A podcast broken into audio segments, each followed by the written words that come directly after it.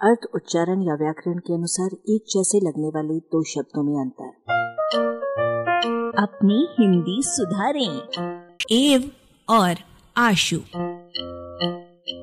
ये दोनों शब्द हिंदी में सामान्यतया अकेले प्रयुक्त नहीं होते।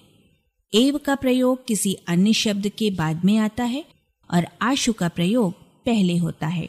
इन शब्दों के साथ साथ कुछ जाने, कुछ अनजाने संयुक्त शब्दों का जायजा लें। एव किसी शब्द के द्वारा कहे गए विचार पर बल देने के लिए प्रयुक्त होता है।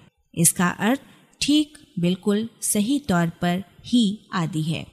इसे तत्रैव, तथैव, तदैव, सदैव में चिपका हुआ देखिए। इनके अर्थ इस प्रकार हैं। तत्रैव माने वहाँ ही वहीं, तथैव माने वैसे ही उसी ढंग से, तदैव माने तब ही या उसी समय और सदैव माने हमेशा ही, सर्वदा ही। एव अतैव में भी है। चूँकि अतः यानी अतस का मतलब इसलिए या इस कारण है, इसलिए अतैव का मतलब इस ही लिए, अर्थात इसीलिए या इसी से हो गया। आशु के विविध अर्थ इस प्रकार हैं। तेज, फुर्तीला, जल्द, जल्दी ही, झट से, तेज़ी से, फ़ौरन, शीघ्र। आशु कवि उस कवि को कहते हैं जो कविता तत्क्षण बना दे। आशुग और आशुगामी विशेषण के रूप में जल्दी चलने वाला और संज्ञा के रूप में तीर, वायु, सूर्य अर्थों के वाचक होते हैं। डाक सेवा में एक्सप्रेस लेटर को आशुपत्र कहा गया है।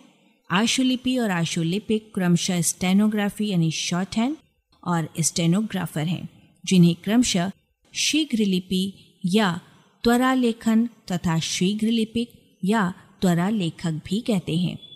आशुतोष का विशेषण परक अर्थ है शीघ्र तुष्ट या प्रसन्न होने वाला और संज्ञा परक अर्थ है शिव।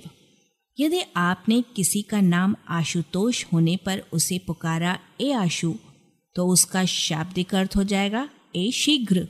यद्यपि आशु और एव को हिंदी ने इस लेख में प्रदत्त उदाहरणों की सीमा तक झेल और पचा लिया है, पर शीघ्र ही अर्थ के लिए इन दोनों को आपस में जोड़कर आश्वेव का इस्तेमाल करने से हिंदी को अपच हो सकती है। आलेख, भाषाविद डॉक्टर रमेश चंद्र मेहरोत्रा, वाचक स्वर संज्ञा टंडन। अरबा की प्रस्तुति।